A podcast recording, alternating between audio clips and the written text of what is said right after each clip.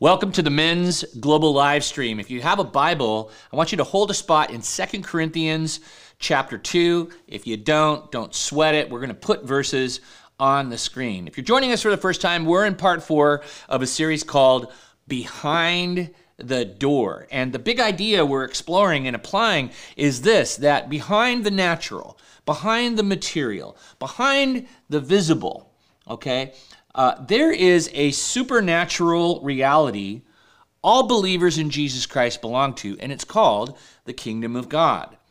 It is the superhumanity introduced by Jesus in the Gospels when he says, The kingdom is near. It is the super adventure he invited all of his followers to participate in, and it's the super story that's unfolding literally right now, this second, all around me and all around you, all around every believer walking on the planet. And the goal of every man of God is to get behind the door of the natural, material, and visible and live with our King in this kingdom that he is a ruler over, and then sees the kingdom moments assigned to us in our context, the spaces and places that we occupy. In part one, we talked about growing our awareness. Just the, the intellectual mental side where we've got to get it to the front of our brain who we are in this kingdom that we belong to and what what our calling and commission to participate in it is. In part two, we talked about how do we navigate that kingdom? Where do we get the insight and the familiarity? And we looked into the dynamics and the forces and the rhythms and key truths that we need to apply in order to gate, navigate our spot in the kingdom well. And then in part three, we talked about moving from sort of a head knowledge and an awareness to begin the process of actually participating in this superhumanity, this super story, and super adventure to which we actually belong by seeking the kingdom first. What does that look like in a practical sense? And that seeking keeps us behind the door. And we're going to continue in that flow. Okay, continuing to move from just an intellectual, mental, or even a heart awareness into practical and personal involvement in the kingdom of God. Right, now to get us in, into a transition and from knowing about the kingdom to living out uh, the kingdom of God in our lives, I want you to think about some smells, okay? Uh, I want you to think about certain strong, powerful smells, and let me qualify this, that you associate with your life. Okay, I think the most powerful smell that I can associate with my with my life is a perfume that my wife Chrissy wore in college. It was it was by Estee Lauder. It was called Beautiful. And I remember like I could I could smell it and instantly uh, I, I could feel her presence. You know, something that was invisible became visible. And then, of course, she would show up. And when I had to move to Texas and we dated long distance, what what did I have in my bedroom long distance? I had a bottle of Beautiful, and don't laugh at me, I would spray it on my pillow. Okay?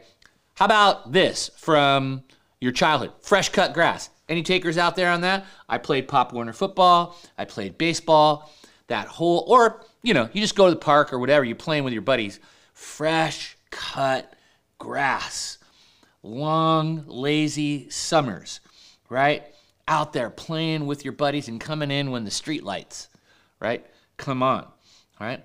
Uh, for me, the gas station. I don't know if you like the smell of gas or don't like the smell of gas, but for me, the smell of gas is synonymous with me going to a military base with my mom to see my dad and to have lunch with him. Um, we didn't live on base, but we would always stop at the Mobil station on Blaney Avenue and get gas.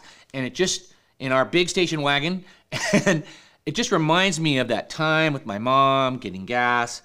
Um, and then food, okay? I know I have a lot of foodies out there. For me, Pacific Islander, lumpia, okay? Lumpia frying in the frying pan, right?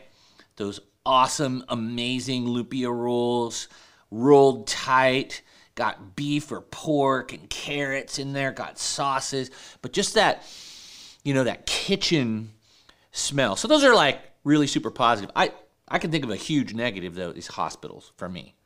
You know, being a pastor for 30 years, just being called into every grave situation, um, the onset of illness, suicide, um, events that traumatize the body and being called to the hospital and just that, I don't know, that sterile smell.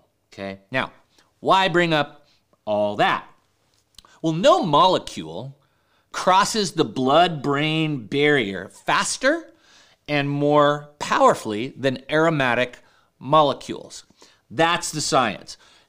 A smell comes into your olfactory nerves and that just rockets messages to your limbic system, which trigger feelings, trigger emotions, trigger memories, and trigger reactions. Remember that one, right?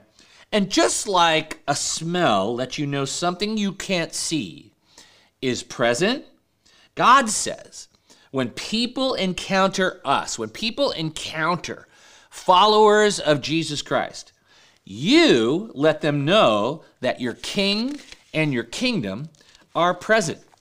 So here's where we're going in part four of Behind the Door. We're going to re- review just briefly the reality and commission to participate in the kingdom of God for every follower. Second, we're going to look at the implications of that. And then third, we're going to get into this topic of how people can see and sense the presence of the king and his kingdom in and through us. So let's review briefly the reality and commission to participate in the kingdom of God. At the top of the notes, there is the definition of the kingdom of God, and it's this the kingdom of God is the supernatural realm and reality where God's purposes, presence, and power are present, operating, and alongside the natural, material, and visible everywhere I am. It's helpful to remember as a follower of Christ that you have a king, there is a kingdom, that's a, there's a ruler, and he rules over a realm that is a reality that we are commissioned to participate in. And that's why we're calling this series Getting Behind the Door. That behind the natural, material, invisible, there's this space, there's this reality that's forever and is going to outlast what we can see in the material invisible realm. It's going to last forever, and we're called into it. Right? And that calling to participate in it is in Matthew 16, verses 18 and 19. It's right there on your notes. Jesus says this. Now, try to get this picture.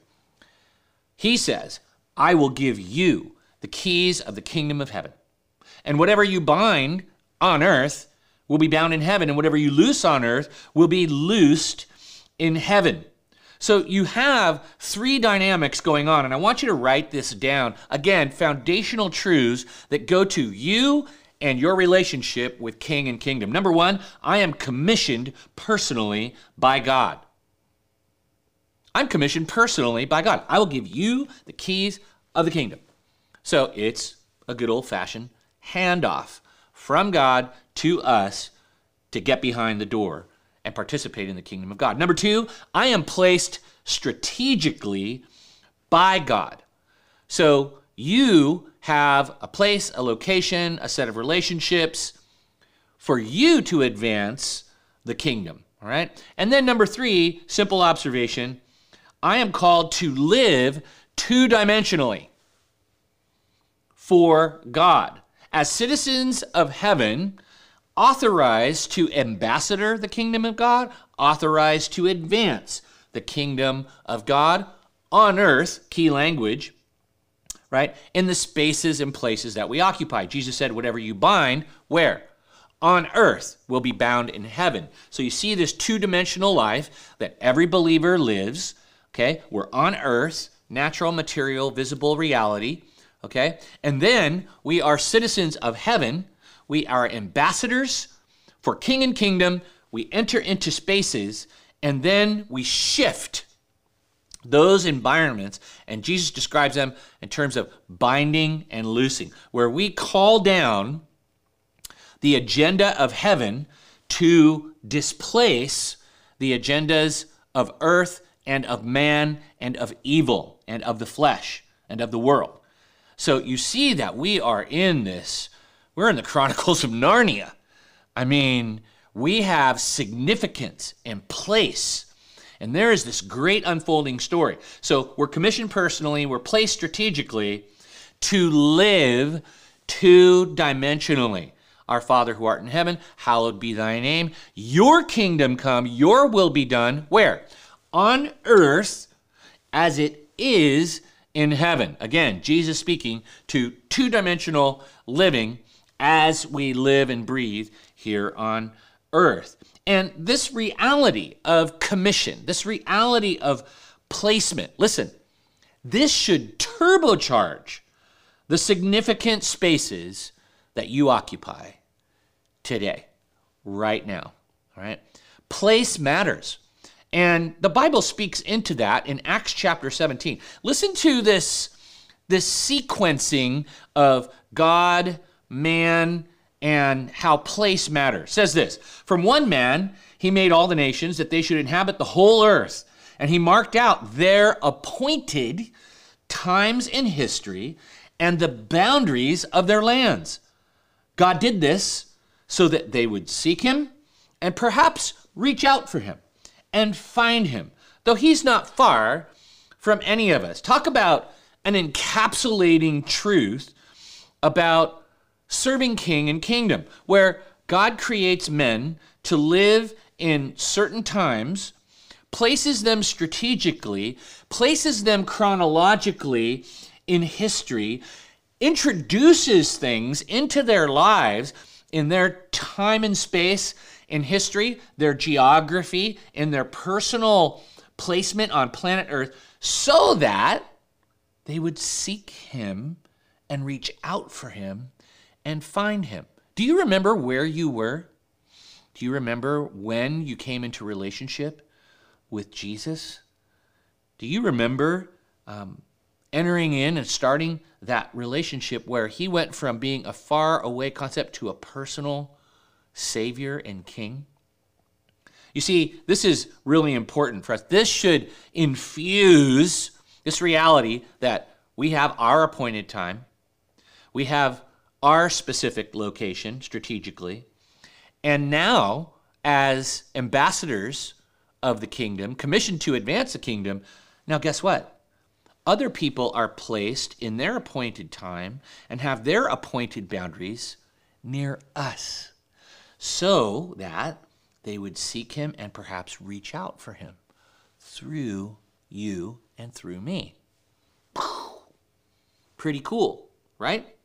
So there's a foundational, there's a little fam- more foundation for us. We define the kingdom of God again, made some observations Place matters, time matters. It's all ordained by God for us to advance the kingdom. Now, let's look at how God describes this influence, our influence, as citizens of the kingdom, right? Serving the king and advancing his agenda, all right? And in your notes, it says, You smell that? Remember, we talked about smell? Okay? And the headline there was just as a smell rockets to your brain, okay, and is fast and powerful and triggers reactions, memories, feelings. Listen to how the Bible describes us in relationship to Jesus and to the world that we occupy. Says this in 2 Corinthians chapter 2. In the Messiah, in Christ, God leads us from place to place in one perpetual victory parade. Through us, he brings knowledge of Christ. Everywhere we go, people breathe in the exquisite fragrance. Because of Christ, we give off a sweet scent, rising to God, which is recognized by those on the way of salvation, an aroma redolent with life. But those on the way to destruction treat us more like the stench from a rotting corpse. This is a terrific responsibility. Is anyone competent to take it on? No, but at least we don't take God's word, water it down, and then take it to the streets to sell it cheap. We stand in Christ's presence when we speak. God looks us in the face. We get what we say straight from God and say it as honestly as we can. So remember what we observed with respect to smells. And then here is this passage that creates an identity for every follower of Christ where he and she are a fragrance. We are an aroma. We are a sweet scent, right? That lets others know something's present that they can't see.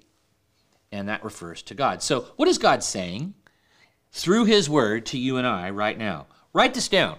God says, Christ in you should be sensed by others around you. Okay? Just like a smell lets people know something is present that they can't see. When people encounter us, we let them know someone, something is present that they can't see with their eyes, but they sense with their spirit. I was just up north. I was out um, with family uh, there was a bunch of people gathering at a restaurant, and we were sitting at tables. I was meeting some new friends of some of my family up members up in Northern California, and I got into a conversation with a police officer, and we were just talking about life and talking about myself, and I was asking questions about his family and who he is and what he does, and just trying to get into him, and then he was asking me, and and then you know what he said without ever having mentioned that I'm a follower of Christ or um, uh, a believer, he just comes out with it and he goes, You're a believer. And I went, Yes, I am.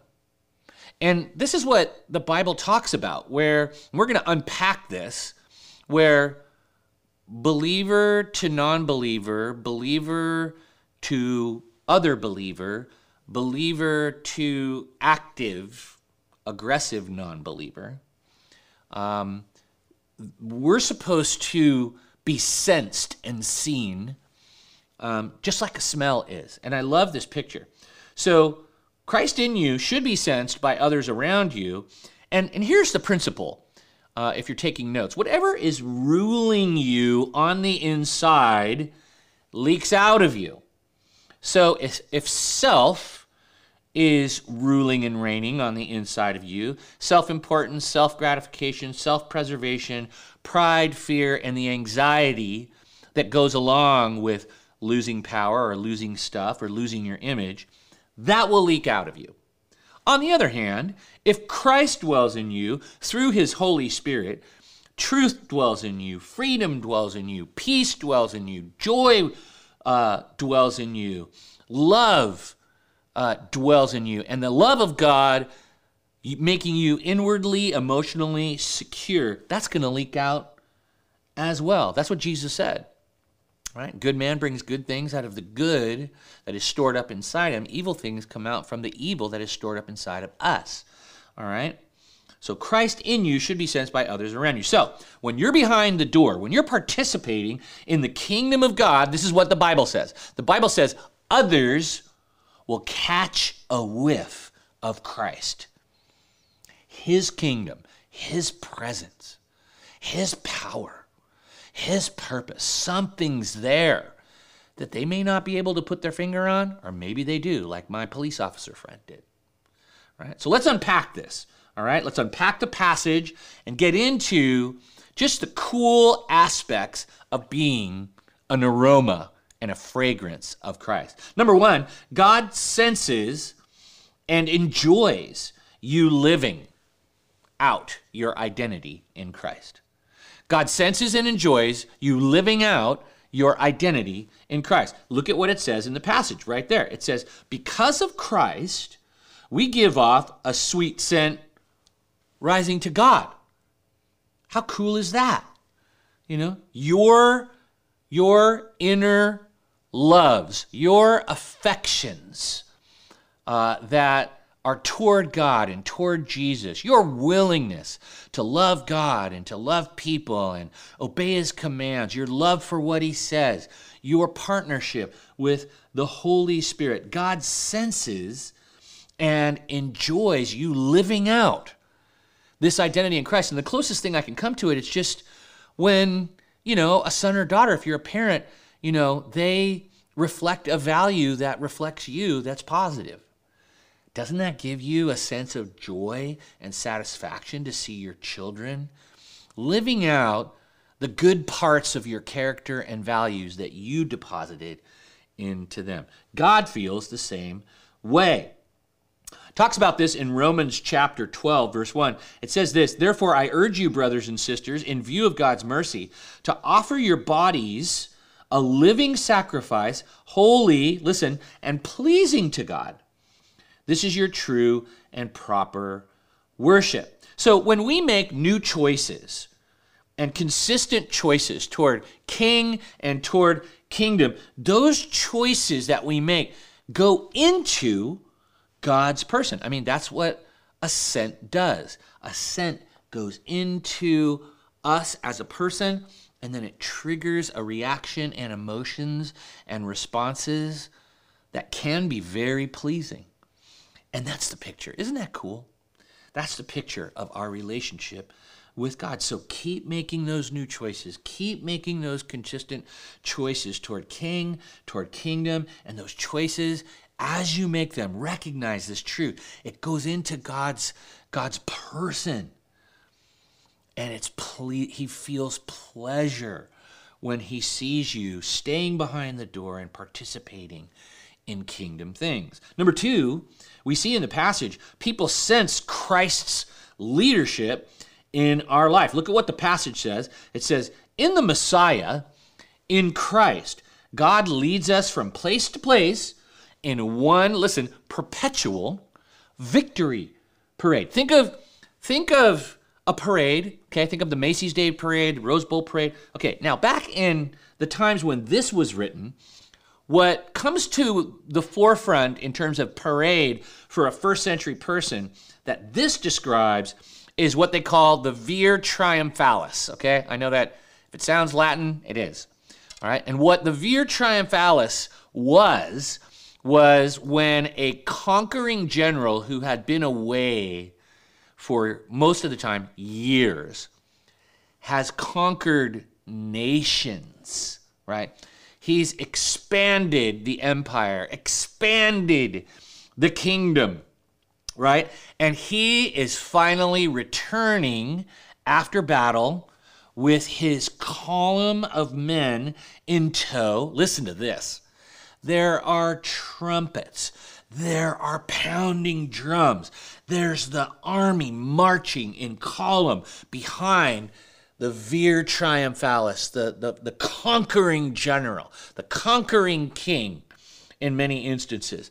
And in this amazing, like once a century maybe, victory parade, there's incense bearers. Okay, now we're now we're talking about smells. All right, so it's the smell of victory and it's everywhere. It's filling all the spaces of the great city as the conquering king or general comes in and there's there's spoils and and, and his army and it's all there. Got the picture? Smells filling every space. A parade. A victorious king. And then we see in our passage in Messiah and Christ, God leads us from place to place in one perpetual victory parade. Right? Jesus is the conquering king. We are his victorious soldiers. And the Bible talks about this, talks about the victorious aroma that, that followers of Jesus, the victorious king, give off. All right? Talks about this in 1 John 5, uh, verses 3 through 5. It says, In fact, this is love for God, to keep his commands, and his commands are not burdensome. Listen, for everyone born of God overcomes the world. This is the victory that has overcome the world, even our faith. Who is it that overcomes the world? Only the one who believes that Jesus is the Son of God. Wow. Now, some of you are just like, okay, I didn't know I was an overcomer. and I overcome the world, you know, with my faith. Kenny, what does that look like? Well, you know what it looks like? Maybe in a situation you're capable of retaliation, but you choose reconciliation.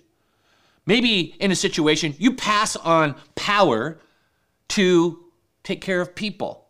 Maybe you're less self absorbed and more freely noticing others in your life. Maybe you cover people's mistakes versus highlight them and nitpick at them. Maybe, like God, you hate loneliness and you move toward those who are the least, the lost, and the left out, like Jesus did. You see, that's a victorious kingdom lifestyle. We move from place to place in one victorious, perpetual victory parade. Isn't that cool? Number three, people sense Christ's character in me. Okay? People sense Christ's character I mean, Look at what it says in the passage. We're just kind of rolling through it. It says, Through us, he brings knowledge of Christ. Everywhere we go, people breathe in the exquisite fragrance. That's pretty cool. I love the adjective exquisite. Jesus is exquisite. He stands alone, right? And this picture of people breathing in a fragrance. Um, translation God wants to diffuse the essence of Christ's character out of you, because he's in you, out of you, and on to the others that are around you. Okay? That's the process, right? We say yes to a relationship with Christ by believing in his person and work. God saves us, and all these great things automatically happen because we are in Christ. But that's not that's not the end of the story. He saves us, then he starts transforming us from the inside out and he starts making us like Christ. Talks about this in Romans 8:29. It says this, "For those God foreknew, he also predestined, listen, to be conformed to the image of his son." That, okay? Connective phrase he might be the firstborn among many brothers and sisters. What's God saying? It's like Jesus, firstborn of creation, right? He's the beginning and the end, always in, the uncaused cause, God. In the beginning was the Word, and word, the Word was with God, and the Word was God. That's Jesus. Okay? Now, in the Bible, he's presented as a family member of ours. Pretty good older brother right? And then in the passage it says, in Christ, God's plan is to conform us to his image. He wants us to have the family resemblance. Okay? Yeah, I don't know if you knew families where you grew up, but we had families. We had the Baroni family, the Luck family, the Distel family, you know, and those families had personalities, they had characteristics, right? They were types of people, right? Um, that had uh, ethnicities and culture and values and things that they emphasize. Same in God's family, right? He, we are the many brothers and sisters that have come after, right? The Son. And we're supposed to have the family resemblance. We're conformed to His image. So people sense Christ's character in me, all right? Let's move to the next group that we impact that, that, that people catch a whiff of us, and that's fellow followers. And what do they do? They sense and receive Christ's encouragement um, in me, from Christ's presence in me. They receive Christ's encouragement from Christ's presence in me. All right, listen to what the Bible says in the passage in Second Corinthians. We, right, the followers of Jesus, give off a sweet scent, rising to God which is recognized by those on the way of salvation. Okay, that those are believers. Those are people who are saved, right? An aroma redolent with life. Can I just say something? Believers should be able to smell other believers through encouragement. We evangelize non believers. That's our commission there. You know what our commission is to other believers? To encourage. Okay? If you're lost, we want to share the good news of Jesus with you and help you begin a relationship with Jesus in word and deed. Okay? With other believers, we want to encourage you. Question Would people around you say that you are an encouraging person? Do you freely notice others and their, their positive actions, their, po- their positive character qualities? And do you speak it into their lives? Do you come alongside people when they're low? Or do you just say to yourself, man, I'm glad I'm not in that position? You see, encouraging people are really rare. And here's what you need to know it's never not a good time to encourage a fellow believer. Okay? To pray with another fellow believer, to notice something about a fellow believer, to lift up, lift them up when their, their sword is heavy and their shield is heavy, and to enter into life with them. Look at what it says the command and commission of believers with believers. 1 Thessalonians 5, verse 11.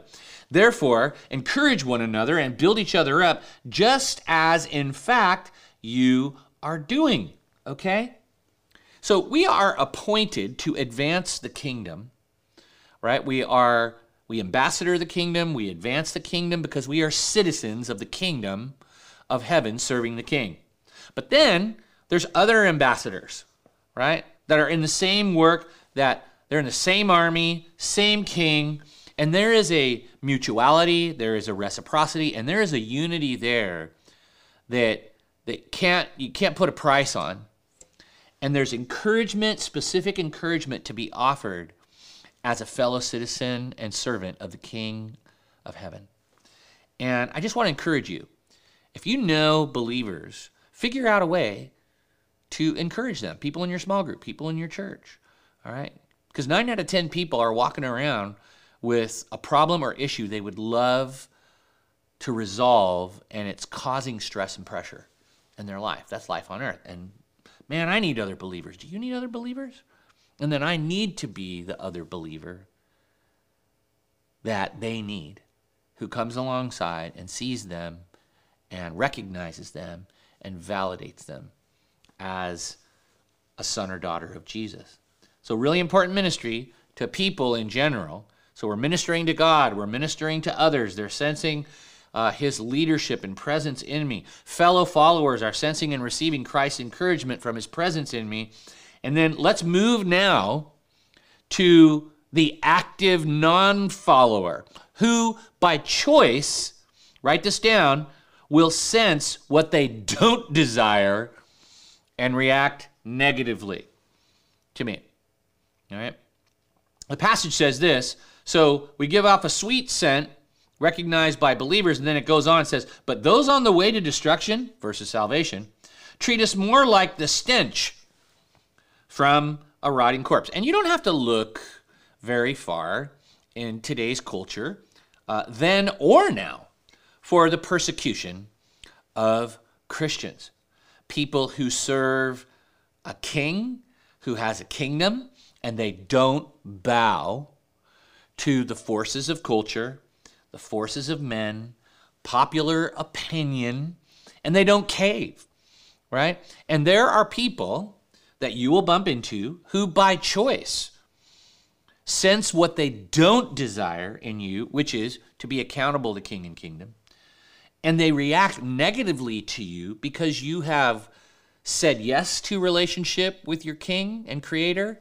You are a servant of that kingdom, and they view that as a threat to their autonomy and independence, which is reflected all the way back to the garden when Adam said, "I'll determine what's good and evil." They are they are the masters of their own universe. They are king of their own kingdom, little k. All right? The Bible talks about them where they don't have a relationship with God. Their future is separation from God. All right? Now Jesus, recognizing that his followers would bump into non followers that sense what they don't desire in his followers. He said this Blessed are you when people insult you, persecute you, and falsely say all kinds of evil against you because of me. Rejoice and be glad, because great is your reward in heaven. For in the same way they persecuted the prophets who were before you. All right? Now, this picture of a parade, a victorious king, think about it. God's kingdom is advancing, right? Jesus has won the victory. His kingdom is advancing, advancing in victory over all the earth, right? And is headed to that ultimate victory celebration. So we've won, we're in a parade, and we're heading toward ultimate historical and eternal triumph. Okay? So your smell of that victory by Jesus, ongoing, and what's coming in the future will create reactions from, listen, soldiers of defeat. Those who are not a part of the victorious parade and the victory which happened at the cross, the victorious, resurrected King that we serve that gives us resurrection power so that we're overcomers of the world and that will culminate in the victorious return of the vir triumphalis, the conquering king who has conquered the universe. And we will celebrate him, but between now and then, we are in this in these skirmishes. All right? Where people who still believe that they can they can run their own lives and thumb their nose at God and say, I don't want, I don't want your authority. I'm in authority. Pretending to be God. They will collide with people of the Spirit and ambassadors of heaven. They'll react negatively. Now, that doesn't fit into kind of the general flow of Christian circles or even the way human beings are supposed to treat each other. But it's a reality that Jesus talks about. And you shouldn't be surprised that what, smells sweet to a believer uh, smells differently to an acute non believer. And what we got to remember about smells is that smells aren't neutral, they are judged, rejected, or accepted, avoided, or embraced, received, or repulsed. Okay? There's no such thing as a neutral smell. Okay? You don't smell neutral smells. Okay, if it's odorless, then you're not reacting. But if there's an odor, if it's a smell, if it's a fragrance, if it's a scent, okay, you're going to reject or receive that scent, you're going to avoid or embrace it, or you're going to be repulsed or move toward that. But here is what you need to know in any context, the defeated loathe the victorious. So just prepare yourself. You know, there are others who who are who are who are non-followers, but they're seeking. Then there's active non-followers, and then there's believers. And then let's write this last one down. It's in the it's last in the passage. People will sense true humility before God and accountability to God. Look at what it says. This is a terrific responsibility, being that aroma. Okay? to followers, non followers, and people in general. This is a terrific responsibility. Is anyone competent to take it on? No, but at least we don't take God's word, water it down, and then take it to the streets and sell it cheap. We stand in Christ's presence when we speak. God looks us in the face. We get what we say straight from God and say it as honestly as we can. Now, you see there that the believer has this humility before king, kingdom, what God says. And what we see in this passage is there's two don'ts and one do. The first don't that we see is don't dilute who you are. Okay, you're a son or daughter of the king, and you are an ambassador uh, of heaven. That's your identity. You're a fragrance. People are supposed to smell and see and sense that you belong to Him. That's the first don't. Don't dilute who you are, and then don't dilute what God says. It says, no, but at least we don't take God's word, water it down, and then take it to the streets and sell it cheap. Okay? So don't do those things. Don't dilute who you are, and don't dilute what God says. Here's the do do acknowledge your accountability to God and His presence right? That's where we read, we stand in Christ's presence. God looks us in the face. Okay, so we live for an audience of one. We acknowledge that we're created by God, we're created for God. One day we'll go back to God, that we have limited time, right? An unknown ending, and a scheduled meeting where God will judge our motives. Okay, and each man will receive his praise from God. When you live with that sense, man, that's humbling. That's it. Don't we don't have to search for humility. When there's God and there's us, and He is the King and ruler, and we are subjects of His kingdom. Now, Jesus lived this out, what we're talking about. He didn't dilute who He was, and He didn't dilute what God says. In John 8 29, it says, He says this, as Jesus talking, he's talking to people who are watching him live his life and advance the kingdom. He says, The one who sent me is with me. He has not left me alone. There's God's presence. For I always do what pleases him. Okay. You see that that humility in the relationship and then that that urgency and that that reciprocity there between God the Father and God the Son. Now, if this is Jesus and Jesus is in me, this is me. If this is Jesus and Jesus is in you, this is you. Now, moving on to, you know, this this whole idea we have to of that we're an aroma that we people will sense and see Christ in us. God wants Christ in us to be sensed by others around us. Fellow followers sense Christ in us through our ability to encourage. Non followers sense what they don't desire and react to us. And then people just see us living humbly and uh, in accountability to God and His right now presence and, and dominion in our lives. Audience of one.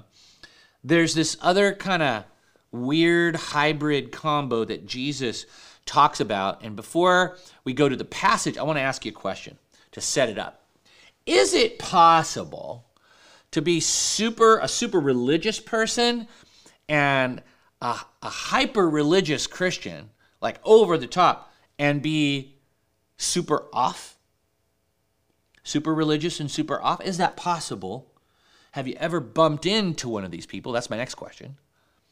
You know, where they're super religious, uh, they, they, everything is, is pretexted by a scripture and post postscripted by another scripture and and it's it's always hallelujah praise the lord amen you know it's like every it's just like way over the top okay you ever bumped into one of those people and felt like they were driving people away from god versus drawing them to god because of their super religiosity okay now instead of an aroma that pleases God and pleases others, it's like, I don't know, bad cologne, right?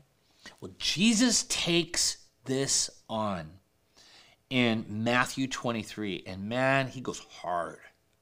Listen to the words of Jesus Woe to you, teachers of the law and Pharisees, you hypocrites! You give a tenth of your spices, mint, dill, cumin but you've neglected the more important matters of the law justice, mercy, faithfulness. You should have practiced the latter without neglecting the former. You blind guides, you strain out a gnat, but swallow a camel. Man, whoo, what a picture. So Jesus is taking on what, what we might describe as religious nitpickers, okay? I'm going to move my glasses down, right? Where a religious nitpicker will look down their nose and they think in the gaps. Well, this is what I do. And the, the filter, their glasses, is this is what other people are not doing.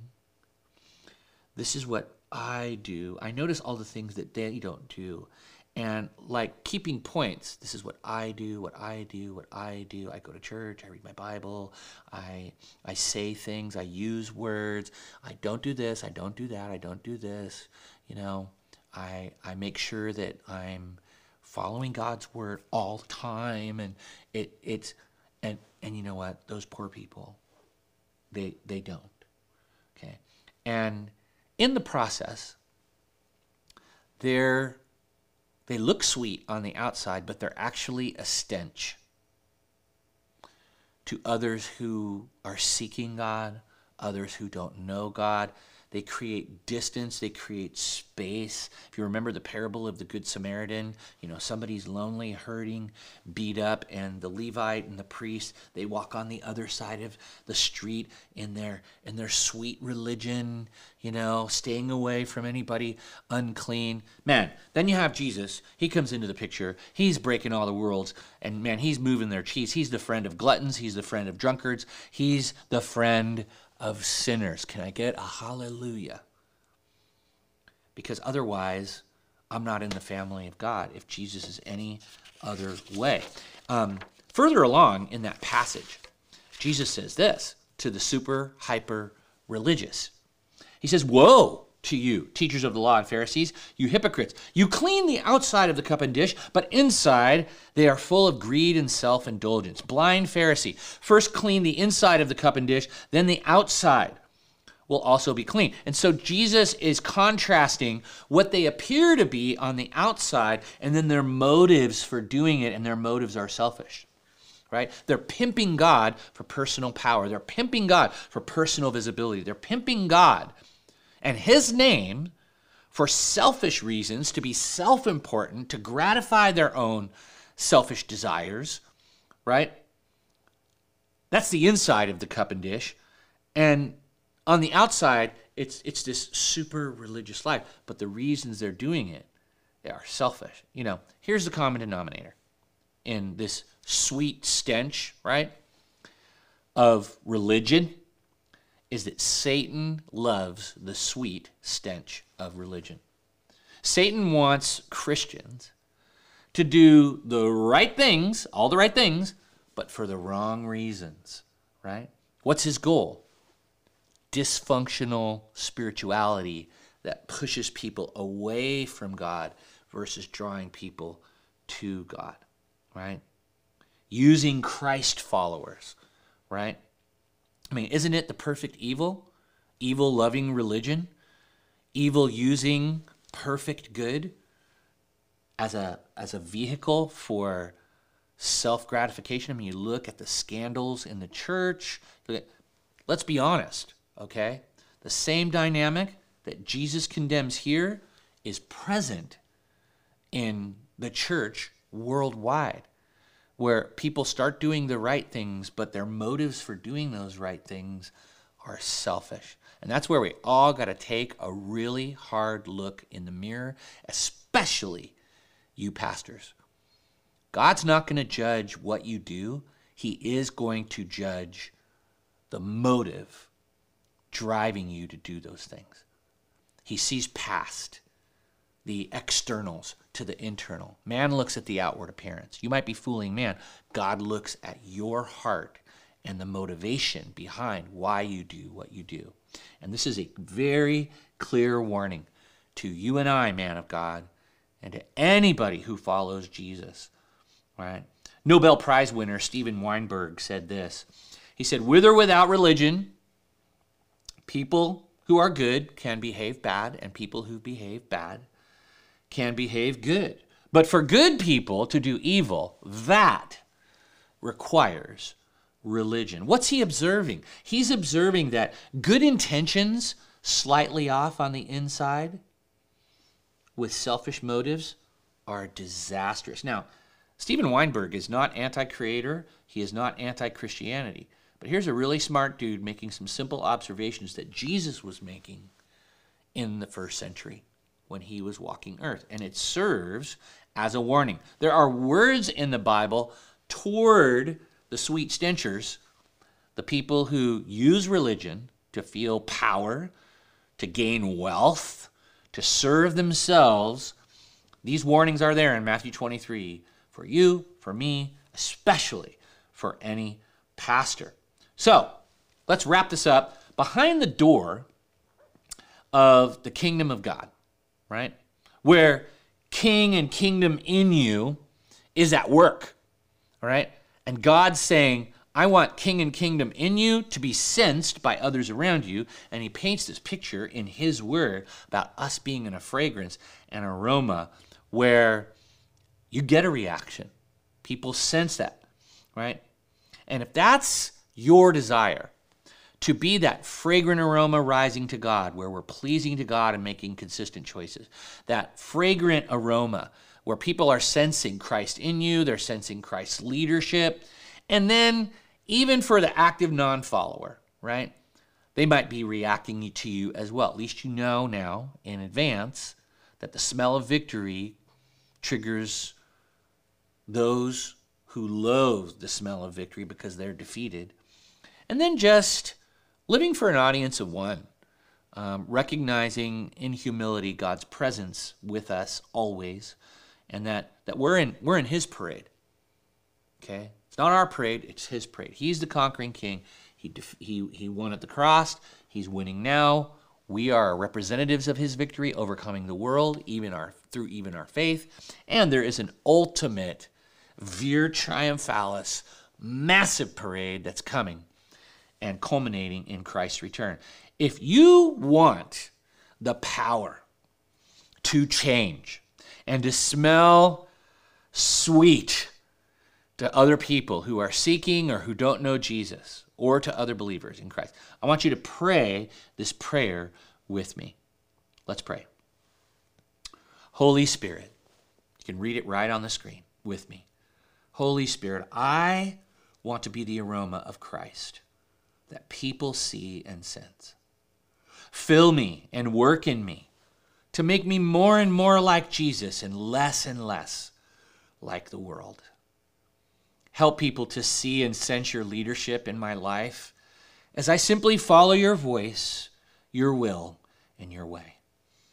Help people see and sense your character as I boldly pursue change and the fruit of the Spirit.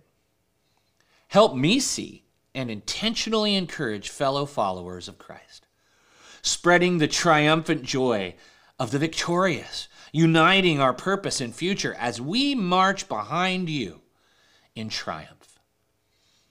Help me share my story and spread the exquisite nature of Christ among those who even reject me, leading some to belief and salvation.